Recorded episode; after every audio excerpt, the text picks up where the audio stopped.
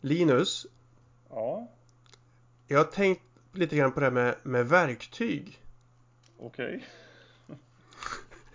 Det är så här, du vet, det finns en liten där hysteri med att desto äldre man blir, desto mer verktyg måste man ha i garaget. Ja, just det. Ja men typ tänk så här att, ja men du kommer till mig och så säger du Alltså jag håller på att bygga en ny altan. Eh, skulle jag kunna få låna en bordsåg av dig Erik? Och svarar jag Ja men det är väl klart du kan göra det. Men eh, nu är det så att jag är ju snart 40 så att jag har ju inte bara en bordsåg. Jag har ju tre. Jag har min Festool, min CS70 EB. Jag har min Makita 2704X med stativ. Och sen så har jag min så lite billigare Mec Tools som eh, kostar 800 spänn på Jula. Skulle det vara någonting som passar? Och då svarar du naturligtvis Ja men det är väl klart, kan inte du ta med alla tre? Och då säger jag Jo det är väl klart. Och eftersom jag då är snart 40 så kommer jag i en Audi RS7 Sportback Performance med Tiptronic, blåmetallic och med specialköpta 21-tumsfälgar Känner du igen dig i det här? Nej, inte än, men jag kanske kommer att göra det så småningom.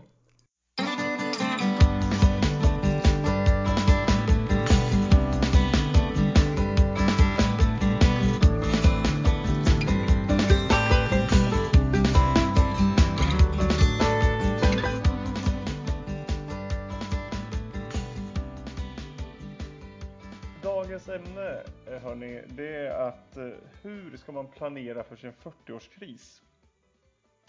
Och eh, jag är ju eh, 36 år i år. Erik vet jag, du fyller 37 här framåt hösten. Så vi börjar ju närma oss den här, vad ska man säga, den här krisåldern med stormsteg får man ju säga. Och då får man ju ofta så här lite, man får lite små hintar så att säga av sin omgivning att, att nu kommer det. Ehm, Ja, precis. Jag, eh, Har du tänkt på något speciellt här Linus? Vad är, det du tänker på då? Ja. Vad är det för hintar du har fått höra? Har du börjat få gråa ja, hår? men för, ja, precis. Du, det är dags att färga håret nu. Just det, Ska färga det knallrött ska du göra, eller knallblått. Nej, men för några dagar sedan så satt jag och pratade med, med en, en, en tonåring här som jag känner. Och eh, vi satt och pratade om hans fotbollstränare, kom vi in på. Eh, och då visade det att han har ganska unga tränare som är ja, men 18, 19, 20 års ålder någonstans. Eh, och eh, då frågade jag honom, ja men hur, hur är det liksom, hur funkar det? Och han sa, ja men det, det funkar skitbra. Det är så gött att inte ha någon 40-åring som står och skriker på en. Och då, jag vet inte om det var så att han, han liksom såg att jag på något sätt eh, ryckte till och, och blängde lite på honom eller, eller vad det var. Men, men i alla fall så var han ganska snabb och säga bara, ja men no offense, men, men, men hur gammal är du egentligen? Ja men jag är 36 sa jag, så det är lugnt liksom. Jag, jag, det är inte så farligt. Eh, och så fortsatte han. Ja men du vet 40-åringar det, det är bara så här, det är liksom ett samlingsnamn. Det, det är liksom det är ingen speciell ålder så egentligen utan det är alla som är liksom, ja men typ mellan, som man tänker det typ mellan 40 och 60. Det är liksom, det är bara en klump så. Men det är, det är lite sånt som jag brukar tänka på. Jag har ju haft eh, när, jag jobb, när jag började jobba jag var typ 25 kanske. Då hade vi en Mm. kollega som han var nog 45 kanske 40-45. Och han kom alltid i surf-t-shirt och eh, Converse-dojor. Och jag tänkte alltid att ja men han här har ju liksom någon sorts eh, 40-årskris. Försöker se liksom ung ut fast man ser så uppenbart att han är gammal. Och jag, jag, jag antar att det är däråt vi börjar komma också Linus. För jag har insett att jag själv går ju liksom runt i, tycker om att gå i mina Converse-skor och på min surf-t-shirt. Så jag har hamnat, jag har hamnat i samma fälla jag med. Ja. Din gamla fish tank t-shirt. Ja just det, den är fin. Fast den är ju lite mer Ja. av eh, eh, hamnat på, på hyllan nu. Men den den är ju fantastiskt bra. Ja. Men det- det- din fru har liksom fått så här, dra av dig den och liksom stoppa det så långt i hyllan det går så att du ska liksom dra på dig den en, en tidig tisdagsmorgon liksom. Ja, men jag har ju fått lägga av mitt eh, eh, samlande. Jag hade ju sån eh, hysteri med att samla på, på t-shirtar som var unika tryck på. Jag kan, man kan inte ha sån här märkestryck som alla andra har, liksom Adidas och de här grejerna. Utan man skulle ha så här specialgrejer som bara ett fåtal. Typ, det fanns ju en som är fantastisk. Eh, där man ser en toalettrulle som är slut på papper. Och sen står det under står det What would MacGyver do? den är ju guld värd. Så att sådana t-shirtar har jag alltid gillat. Eh, men numera ja. så är det mer eh, vitt och svart. Och sen några roliga. Ja. Men det, det intressanta just med, med ålder och sånt i och med att vi närmar oss eh, 40. Det är ju faktiskt att, vet du vilken, vilken så här ålderskategori som man känner sig sämst välbefinnande. Alltså när man känner sig som allra sämst. När livet är som värst och allting bara går åt pipsängen. hur gammal är man då tror du? Alltså jag vet inte och efter det upplägget är jag inte riktigt säker på att jag vill veta heller. Men jag misstänker att, att du har tagit reda på det. ja, jag kollar upp lite här. Och då är det så att enligt då här, olika mätningar så upplever sig människor att ha det sämsta välbefinnandet och den sämsta tillfredsställelsen med livet ungefär vid en ålder mellan 42,6 år upp till 48,2 år. Eh, Okej. Okay. Ja. Så, vi, så vi har ju lite grann att planera för Linus. Eh, vi vill ju inte må sämst utav alla när vi kommer upp i 42,6 år. Utan vi vill ju, vi vill ju så på något sätt eh, komma förbi det här, eller jag vill ju det. Tänker jag. Ja. Jo, i alla fall. ja, precis. Uh, vi, och vi har ju uppenbarligen i alla fall lite tid kvar innan vi kommer dit. Ja, precis. Uh, mm. Men jag tänker lite grann. Vad, vad, är skillnaden mellan 30 och 40? Man har pratat om 30-årskris.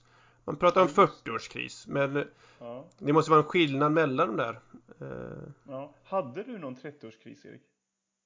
Jag tror inte jag kommit över min 30-årskris om jag ska vara helt ärlig. ja, kanske under senaste du, åren lite grann. Jo. Så du menar att du, du, är, inte, du är inte ute ur 30-årskrisen och du är på väg in i 40-årskrisen? Man kan säga så att jag har nog börjat inse det nu när jag börjat läsa på om 40-årskrisen att jag kommer nog aldrig ur 30-årskrisen kanske, jag vet inte. ja, okej. Det, det, det, kommer tillbaks till det där med t-shirtarna igen. Att, eh, ja. Okej, okay, förlåt. Men vad var skillnaden mellan 30 och 40-årskrisen? Ja, men det man kan säga då är också nu kom till eh, källor här behöver vi inte hänvisa till kanske, men eh, 30-årskris handlar alltså om, en, om en, att man ofta får en, en, en påtvingad ny identitet. Man går alltså ifrån att vara typ student till att plötsligt ha eh, barn, familj och, och fast jobb. Mm. Lite hus, eh, eller villa, vove, Volvo. Eh, lite det. Man blir påtvingad liksom att ja, men jag måste ha en villa nu, jag måste ha en Volvo och köra runt i. Jag får inte ha min läckra lilla eh, kombi och kan inte bo i en lägenhet längre. Och man måste liksom anpassa sig till den här påtvingade identiteten. Istället för att vara coola, hippa Erik som går runt i schyssta t-shirtar så ska man ha på sig vit eh, t-shirt och ett par jeans och en skjorta på det och sen så eh, gärna en eh, kavaj på toppen liksom. Eh, 30-årskris alltså påtvingad ny identitet. 40-årskris då handlar det mer om minskad vitalitet och man kollar tillbaks på sina drömmar som aldrig blev uppfyllda. Den känns ju väldigt mycket mer deprimerande. Otroligt. Man, precis, man sitter bara där helt passiv och så tänker man på tider som har gått och varit. Det känns ju fruktansvärt deprimerande. Ja, ja jag, jag har ju tänkt på, på ja, och jag har ju tänkt på att, eller min tanke på 40-årskris är mer, ja men det är ju liksom Visst, det är en kris kanske, men jag ser mer som att ja, men det är ju lite guld och gröna skogar tänker jag. 40-årskrisen när man har möjlighet att göra massa saker. Men statistiken verkar vara mer åt det, negativa hållet. Vilket är väldigt konstigt. Så då, men då tänker jag, då måste man ju börja planera för sin 40-årskris eh, helt enkelt. Hur ska man få det positivt istället för negativt? Ja, för nu har ju verkligen liksom dratt upp de, de tråkiga bitarna med att fylla 40. Ja, verkligen. Och, men det måste ju också samtidigt finnas människor um, som inte i alla fall har fastnat i den här krisen utan tagit sig igenom den. Så. Ehm, bevisligen är det ju så. Ja, och där är väl lite så jag tänker att vi Har du några som vi kan ta inspiration från Linus, är det så? Ja men när vi ändå, när vi ändå pratar om det här ämnet så, så eh, då börjar man ju kolla runt lite eh, och kanske komma och tänka på människor som man har läst om på olika sätt. Och, och det här är ganska spännande. Jag vet inte hur jag snubblade över detta. För det är ganska långt tillbaka. Jag vet inte om det var när jag satt eh, eh i, i sommarstugan som 15-åring och bläddrade igenom gamla Hemmets Journaler och Allerstidningar eller vad jag gjorde. Men i alla fall. Hemmets Journal. Fick jag då, ja, fantastiskt. Ja, I alla fall så fick jag då. Dagens Härold. Ja, precis. Men då fick jag läsa, läsa om Leif Silbersky. Mm. Eh, ni vet den där kändisadvokaten eh, från Skåne med, som så långt jag kan minnas i alla fall haft vitt hår och varit eh, flintskallig och upp, längst upp. Han har ju sett likadan ut sen, sen eh, man först kom ihåg honom skulle jag säga. Det, det är ju fantastiskt. Ja, han är precis. ju liksom Han skulle kunna vara på, på Vaxmuseet i London och eh, liksom se likadan ut då som när de modellerade honom tänker jag. Han, ja, han är lite av en legend. I alla fall. Och, ja, och då, men då, för då, och då visste jag så här att det, det jag minns från det jag hade läst då för flera, flera år sedan var att han liksom satte upp så här liksom eh, att han skulle ha gjort vissa saker vid en viss ålder. Mm. Hur menar du då? då eh, ja, men, och då kollade jag upp detta lite mer noggrant och då letade jag på en artikel i Svensk Golf av alla tidningar. Svensk Golf, som, ja, underbart. Som har den lysande eh, rubriken Stjärnadvokat straffad av banan. Den var säkert jättenöjda med att den. Vill, vill du veta något eh, roligt på det här? Ja, ja, varsågod. När jag såg din lilla eh, notis om det här. Jag läste fel och läst fel fram tills du säger det nu. Jag trodde att det stod stjärnadvokat straffad av banan. Och jag har inte fattat förrän du säger det nu vad det har handlat om. Vadå? Hur kan Leif Silbersky ha blivit straffad av en banan? Okej, okay, boomer. uh, jo. Uh, han säger då så här, Leif Silbersky i den här artikeln, att jag har alltid haft olika målsättningar här i livet. När jag fyllde 50 så lärde jag mig spela trummor hos Egil Johansen. Någon känd trummis som jag inte känner till. Och fick sen vara med i ett band som åkte på turné. Vid 60 bestämde mig för att kunna steppa som Fred Astaire och gick en kurs på Balettakademin. Ändå rätt, rätt skillat. Eh, som nybliven 70-åring arbetade jag en vecka på Cirkus. Där jag fick hjälpa till med rekvisitan, djurhållningen och kratta manegen. Vid 80 ska jag vara statist eller sjunga i en operakör. Och vid 90 års ålder ska jag gå in för golfen på allvar. Och då får jag gå ner till halvtid, alltså i sitt jobb då. Så det är liksom Leif, Silberskis, Leif Silberskis plan. Det, det som är, jag finner fascinerande är ju två saker. Det ja. första är ju att det är först när han kommer till golfen som man ska gå ner i tid. Det, det innebär att okej, okay, det andra tar han lite så här med vänsterhanden.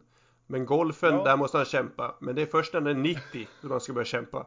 Med liksom ja. den här sidogrejen. Och, och då är det först då som han eh, möjligtvis ska minska lite på sitt jobb. Ja, precis. Innan dess ska han liksom bara köra på. Ja, det är underbart. Men, men sen det som jag tycker är mer fascinerande det är ju lite grann att eh, Visst är han gift? Är han inte det? Jo, Eh, absolut, det är han. Han, eh, vi ska se här, det stod lite om hans civilstånd i den här artikeln också. Jag tänker, eh, lärde han sig han... steppa själv liksom? Eller var hans fru med och steppade ja. också? Man får väl ringa upp då Rita Silbersky och fråga hur det var. Gör han det liksom för sig själv eller får vara med på ett hörn? Det hade varit jättespännande att se om vi kunde få tag på ja. Leif Silbersky och bara fått en bekräftelse på liksom de här grejerna du gör. Vi har läst om det. Vi tycker det är jättespännande. Är det så att Rita får vara med på ett hörn också eller gör du det här helt själv? Ja, och framförallt för det här, det här är en artikel som, som är från 2011 faktiskt. Mm. Så att man blir nyfiken på om han, om han lyckades med det som han tänkte göra vid 80 års ålder då. För där har han ju faktiskt passerat. För det, artikeln är sedan 73. Det är jättespännande. Att, eh, han har ju passerat 80-årsstrecket. Ja. Så frågan är om han, eh, om han lyckades det med att, eh, att vad han skulle göra vid 80. Eh, han skulle vara statist eller sjunga i en operakör. Är jättebra men det är lite så här som en, eh, en liten eh, bucket list som han liksom på något sätt har Mm. byggt upp. Men då kan jag berätta en, så här som jag tänkte på en liten spännande eh, person. Det är ju världens äldsta person, till och med världens äldsta kvinna. Ja. Hon om något har ju fått genomleva många livskriser säkert. Hon blev ju 122 år och 164 dagar. Hjälp. En, eh, ja, hon borde ju verkligen veta hur man hanterar eh, ålderskriser, absolut. Ja, precis. Hon eh, levde alltså från 1875 till 1997. Hon heter Jean-Louise Calment. Eh, Mhm. Och hon eh, levde ett bekvämt liv tror jag. Eh, och odlade hobbyn som tennis, cykling, Ja. simning, rullskridskoåkning, piano och opera. Där kom operan igen. Precis. Den är viktig alltså. Ja, det känns Ja. så. Det, Ja. det som gör hennes lilla lilla historia lite roligare är två saker som jag tycker är fascinerande som liksom sätter sig i mitt huvud. Det ena är då att hon år 1965, det är ett ganska bra tag, då var hon 90 år och hade inga arvingar. Nej. Eh, Då så är det så att då skriver hon ett kontrakt då med en advokat i Frankrike. Den här Mm. advokaten var 47 år gammal. Så han hade liksom hela livet framför sig. Levde väl kanske precis gått förbi en eh, sorts 40-årskris. Och han skulle då betala henne 2500 franc i veckan. För att eh, köpa eh, hennes lägenhet då. När hon, inte ta över hennes lägenhet kan man säga. Eh, Mm. Problemet var ju då att eh, Jean-Louise Calment eh, försvann ju aldrig. Hon fortsatte ju leva. Så att den här advokaten dog då 95. Två år innan Jean-Louise Nej. Calment. Ja. Så, så han, han, eh, han fick aldrig lägenheten? Nej, han betalade från han var 47 år då. 1965 fram till och med 1997 så betalade han alltså 2500 franc i veckan till den här kvinnan. Och totalt sett så betalade han alltså ut mer än Ja. 1,3 miljoner kronor. Vilket var mer än det dubbla värdet mot vad, vad lägenheten var värd. Nej. Ja. Ja. Den andra spännande faktan är att eh, när, Men, men lesson learned där. Man ska inte ge sig, ge sig i slang med, med sega gummor helt enkelt. Nej precis. Man, man, ska, man ska inte tänka att de liksom kommer trilla av, trilla av pinnen i första taget. Precis. Eller så gäller det att signa kontraktet. I och för sig, Det här kontraktet gick ju över i familjen sen så att hennes barn, eller hans barn fick fortsätta betala i två år till då. Nej. Jättefascinerande. Ja. Du hade någon mer intressant fakta där på, på eh, eh, fru Kalmar. Ja precis, och det är ju när de hade 100-årsjubileum av Vincent van Goghs besök i hennes stad där hon bodde. Mm. Då fick hon komma dit och då var hon ju 113 år gammal. Hon fick ju komma som special guest då, för hon var den sista levande personen som hade mött konstnären vid liv. Wow! Det är också ganska god tycker jag. Eh, Men Men helt klart också, helt klart också den mest givna gästen på, den, eh, på det jubileet tänker jag. ja, verkligen. Hon hade ju liksom eh, Ja, sett honom med livsliggande ögon. ja precis, precis. Ja, eh, jag kommer att tänka på en till person också när vi pratar om så här att hantera sin ålder. Eh, min, min fru Elin eh, hade ju en, en morfar här som eh, gick bort förra året. Mm. Drygt en månad innan han skulle fylla 101 år. Det är imponerande. Det är en imponerande ålder, verkligen. Eh, Gustav Adolf Svensson heter han. Mm. Eh, en, en, eh, en legend på Kållandsö där han faktiskt bodde under hela sitt liv. Ja. Eh, han bodde faktiskt bara, han bodde i samma hus hela livet. Eh, visserligen utbyggt i omgångar och, och, eh, och förändrat och så. Men han, han bodde på samma ställe. Eh, hela livet. Mm. På- Lokalt känd som Trappa. Helt enkelt. Som Alla trappa. visste vem, vem, eh, vem GA i Trappa var. Helt enkelt. Jättefascinerande. Ja. Ehm, ja, och, och han hade ju inte ett ett alltigenom eh, enkelt liv sådär. Hans, eh, hans fru eh, eh Britta gick bort eh, i cancer. Mm. När han själv var i ja, någonstans 77-78 tror jag han var. Eh, Britta var några år yngre. Och då hade han det nog ganska tufft så men han fortsatte ändå att hitta liksom livsglädjen och, och fortsätta att leva då. Mm ganska lång tid efter att hans fru gick bort. Eh, eh, så. Eh, över, ja, över, vad blir det? Måste jag räkna snabbt i huvudet här. Ja men över 20 år efter hennes bortgång så fortsatte han att leva. Mm. Eh, och eh, det, det är ändå tycker jag spännande hur man liksom, och jag funderar mycket på det, vad var det liksom som, ja men hur, hur kan man ändå hitta liksom, eh, ja, men lite inspiration och livsglädje så. Att kunna leva så länge. Och, och, jag tror att en, en grej för, för Gia, det var nog en viktig sak var nog ändå att han, att han hade sin, sina barn ganska nära så. Eh, alltså då alla eh, hans barn nästan, inte riktigt alla, men många utav dem bor ändå liksom i närheten av eh, Trappa. Mm och bor liksom i närområdet. Eh, och, och, var, och har alltid liksom varit duktiga på liksom att komma och, och, och hälsa på och, och liksom ta med honom ut på utflykter och, och så. Eh, och även liksom eh, hans barnbarn, alltså då Elin och hennes kusiner har också varit så att de har kommit och hälsat på mycket och sådär. Så det tror jag är en faktor, att man liksom har en, en familj som bryr sig och som eh, och som ja, fortsätter att umgås med en även fast man blir gammal. Det är jättebra, jätteintressant. Mm. Um, ja, och sen men jag tror också att, att hur, jag tror också att, att han var, att GA var verkligen en sån person också som, som fortsatte och var, eh, ja men lite det här Silbersky, alltså var lite nyfiken. Um, fortsatte vara intresserad liksom av att lära sig nya saker och, och hängde med i vad som hände och sådär. Vad, vad menar du då, då? Eller vad han gjorde tänker du på? Det finns ju mycket, men jag tänker ett av de eh, starkaste minnena just på, kring det för min del, det är um, 2014 så var det ju fotbolls-VM i Brasilien. Ja. Uh, och uh, när vi, vi brukar ofta, när vi är på sommaren så, så bor vi uh, i mina svärföräldrars sommarstuga. Där finns det ingen TV, utan TVn finns inne hos GA. Okej, okay, ja. Eh, och jag som är en sån här fotbollsnördig person eh, hade väl, vi hade varit där någon vecka så eh, innan då finalen i detta världsmästerskap skulle spelas. Och ja, jag hade väl liksom ändå försökt nöja mig så med, med, med radion och så. Men jag kände ändå att finalen, det vill man ju gärna se ändå. Det är något speciellt.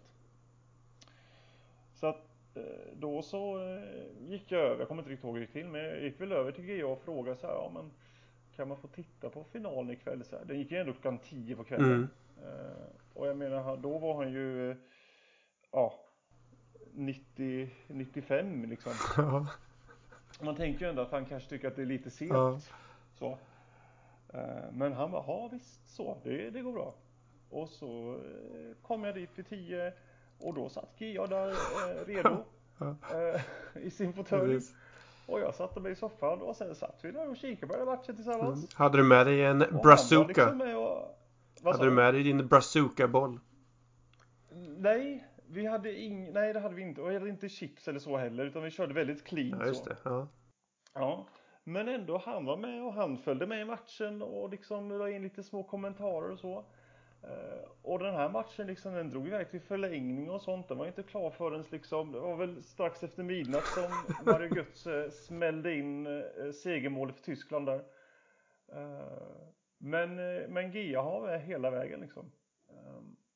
Och där tänker jag, det, det finns ju, de som känner honom bättre kan ju säkert berätta fler sådana här historier om just det här hans nyfikenhet och vilja att hänga med och så. Men, men för mig är det en sån, personligen så är det en sån berättelse som jag kommer tillbaka till ofta när jag tänker på honom.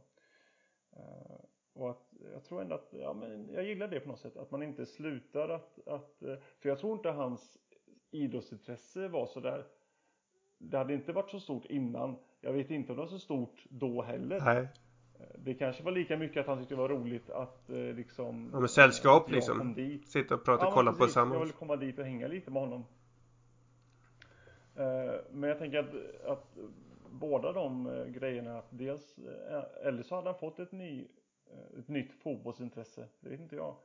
Men jag tänker båda de sakerna är liksom bra saker för att åldras på ett bra sätt tror jag. Att man både liksom vill fortsätta umgås med människor och att man hittar nya intressen.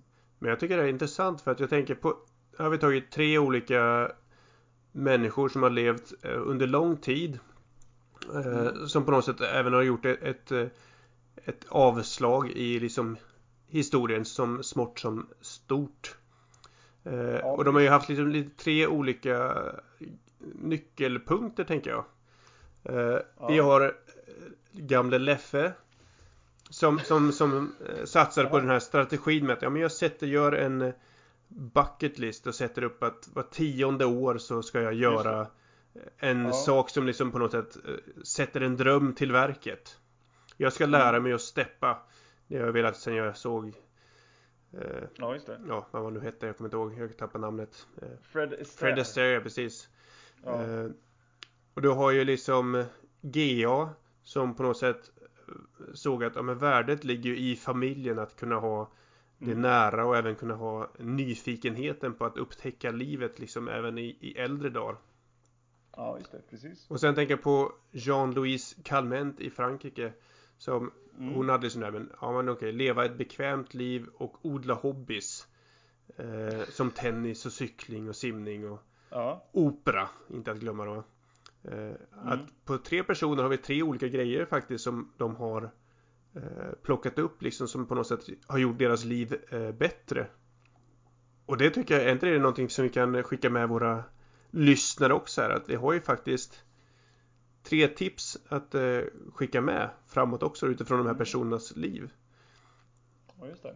Men nu blir jag lite mer intresserad innan vi kommer på liksom hela avslutet här. Vi hade ju eh, gamle Leffes bucket list här på grejer han har gjort. Har du, no- har du en sån lista Linus? Med saker som du... Sådana saker som jag, som jag liksom vill åstadkomma med nu vid en viss ålder. Nej, inte vid en specifik ålder. Jag tänker, har du någonting som du säger, ja men topp tre saker jag vill göra innan, innan livet har passerat? Innan jag står vid pärleporten och, och hälsar på. Knackar på. Ja, eh, oj, bra fråga. Eh, det här brukar min fru anklaga mig för att jag inte har några drömmar och därför, att jag är så, och därför är jag så tråkig. eh, Vilken, vilken diss. det, här, har- det här har jag fått liksom, oh, det har jag fått, för du, du har ju gett mig den här frågan lite innan vi spelade in det här. Ja, det är helt, helt sant. Så jag, jag har ju fått gå och verka på det ett tag. Men Det här är väl lite olika jag, jag tar Linus. tre, Det här är väl lite olika. ja, jag, tar tre, jag tar tre snabba ändå, tänker jag. Oj, ja, kör på. Ehm, så kanske jag kommer ändra mig sen om en vecka, men vi tar dem. Jag tänker att en sån sak som jag skulle, skulle nog ändå kunna tycka var lite roligt. Det är att eh, åka, åka till, eh, ja men runt om i världen finns det ju så kallade svenska skolor. Ja, just det. Mm. Som, som staten driver för svenskar som bor utomlands. Ja. Eh, och, och en sån, eh, det skulle jag kunna tycka var roligt. Mm. Och göra någon gång kanske. Jättebra grej. Eh, att åka ut och jobba på en sån skola. Mm. Eh, Men då tror jag att då behöver liksom barnen vara i princip utflugna och sånt för att man ska vilja göra en sån sak. Eh, Men, men det skulle jag kunna tänka mig att göra. Perfekt för 40, Eh, 40-årskrisen. Ja, det är bra. Sen tänker jag eh, en lite mer eh, grej som man kan göra medan barnen eh, är fortfarande inte för stora. eh, Är ju också att jag skulle, jag skulle tycka det var fantastiskt roligt eh, att åka på en sån här riktig fotbollsweekend till typ England tror jag. Ja, den är ju bra. Och så här, ja, och så här bara trycka in och inte bara se liksom matcherna i den högsta ligan Premier League då. Eh, Utan att man kanske har en sån Premier League-match inplanerad. Och sen kan man se på QPR när de spelar. Ja. ja, precis. Men det är ju inte Premier League. Så. Men snart, Men- men- snart är det Premier League, Linus. Kanske. I alla fall. Men, men... och sen då utöver det även titta liksom på, på matcher i de lägre divisionerna också. Så man verkligen har en liksom fullspäckad liksom weekend. med typ så många matcher som, som det går att trycka in som bara är möjligt. Ja, just det. Mm. Spännande. Eh, och sen kanske en tredje Ja men det skulle ju ändå vara kul om jag kunde liksom eh, Skulle någon gång kunna lära mig att spela gitarr ordentligt tror jag. Ja, den är, den är lite mer av, av, eh, Ja. av eh, Leif-stilen skulle jag säga. Ja men precis. Så att, så att i korthet eh, ehm, Svenska skolan Fotbollsweekend och spela gitarr Precis. skulle jag säga. Mm. Du då Erik? Jag har ju eh, faktiskt en bok där jag skriver upp sånt här i. Det, Varför är jag inte förvånad? Ja, mm. den är ganska så... Ska vi göra jag, ett jag, jag, här eller kan du Kan du plocka ut dina godbitar? ja, men jag har ju några som ligger ganska högt upp. Mm. Eh, en utav dem är att jag har ju haft sedan 2002 en dröm att åka till Malaysia. Så att den är en sån Ja. eh, grej som ligger på då. Ja. Eh, varför just Malaysia? Ja, men det, det hänger ihop med att jag av någon anledning någonstans någon gång så skulle jag plocka upp mynt när jag bodde i Australien. Plocka upp eh, mynt ur min plånbok och då utav alla mina mynt där så ligger ett malaysiskt mynt. Som jag inte vet hur det har hamnat där. Okej. Och då blir det så här, ja men det här är ju ett tecken. Jag måste åka till Malaysia helt enkelt. Så att efter det har liksom Mm. drömmen legat där och sen har det aldrig blivit av. Men jag känner fortfarande att jag måste göra det här. Så det är en sån, en sån sak som jag vill eh, göra. Ja, just det. Eh, den är ganska enkel. Eh, Ja. den, and, den andra som jag har då som ligger väldigt högt upp på min lista. Det är ju, och den har legat högt upp, upp eh, sedan i flera år också. Det är ungefär samma härad där 2001, 2002 kanske någonstans där. 2003, ja, Mm. någonstans här i krokarna. Det är ju att åka till Indien och vara med i en Bollywoodfilm. Stå där och göra danserna. Jag kollar till och med upp det. De har ju Ja. i Schweiz kan man åka till att eh, och försöka göra så här in, eh, så eh, var liksom spela upp och göra sån test audition Ja. liksom. Men jag, jag har även hört att man kan ta the shortcut är att åka ner till till Indien, till Goa eller till. Bombay eller någonting där och finns det vissa ställen där man kan hänga liksom så får man liksom lite enklare sätt att komma in. Okej. sådär. Så det, det är ju en fantastiskt Ja. bra dröm tycker jag. Ja. Eh, Och den tänker du ändå ligger lite längre bort än Malaysia? Jag vet inte, jag tycker de här ligger ganska långt bort båda, båda två. Eh, Jag, jag har lite svårt att komma i mål med det här då. Men jag tar, jag tar några av mina topp eh, här. Ja. Eh, Den, en sista då? en sista, ska jag ta en enkel då eller ska jag ta en som är eh, lite... Oh, det är så Ja, är svårt. dig. Jag har ju så många bra. Ja, Eh, vi kan det här är också, vi kan ta ett helt program om sådana här saker. Eh, ja precis. Så, ja. nej, men vi kan ju ta en som är, en vi kan ta en som är lite enklare kanske. Eh, Mm. Och det är, jag skulle vilja åka och eh, Ja, i och för sig. Ja. Nej, men jag skulle vilja bo i ett fransktalande land eh, i ett halvår. Mm. Det är också en, en dröm. Ja, just det. Eh, Och du har ju varit i, i Kongo lite, ja, några gånger. det stämmer. De Ja. pratar ju lite afrofranska. Eh, Ja. Ja. Men eh, precis. Fördelen med Kongo är ju fantastiskt bra för mig för att de pratar ju både engelska, swahili och franska och jag kan ju lite av alla språken så att man kan blanda fritt liksom och, och man känner sig lika dum hur man än gör så att det är perfekt. Ultimata landet det helt enkelt. det- men det är ändå schysst tänker jag av dem att, att ändå erbjuda tre språk att jobba med. Tänker jag. Ja, men, men precis. Det är lite så här, man snackar lite franska när man är officiell och sen snackar man lite engelska med utlänningarna och sen swahili när man är lite mer informell och sitter hemma och chillar. Eh, Mm. Men det blir, det de är fantastiskt duktiga på språk just så man kan byta mellan. Själv sitter man som ett fån och tänker nu förstod jag lite grann, det är ju konstigt. Och sen så vänta nu, nu, nu förstår jag ingenting här och då inser man att de har bytt språk från från engelska till, till swahili på ett eh, öre när de bytte och pratade med en annan person till exempel. Och sen plötsligt är det franska istället för att de pratar med en tredje och så. Ja, det är jättefascinerande. Och, så, och så misstänker jag att de även plockar in eh, stamspråken också ibland. Också. Ja, ja, ja, ja. Det är, de har ju säkert en tre, Mm. fyra stamspråk som de kan i, i bakhuvudet Ja. liksom. Precis. Nej, det är... Ja, det är fantastiskt. Och sen så, så kommer vi ha problem med att förstå skånskan liksom som är samma språk fast... Mm. Med de orden tycker jag att vi avslutar Eh, tack för för att ni idag. har lyssnat eh, den här gången. Hej då hörni! Hej då!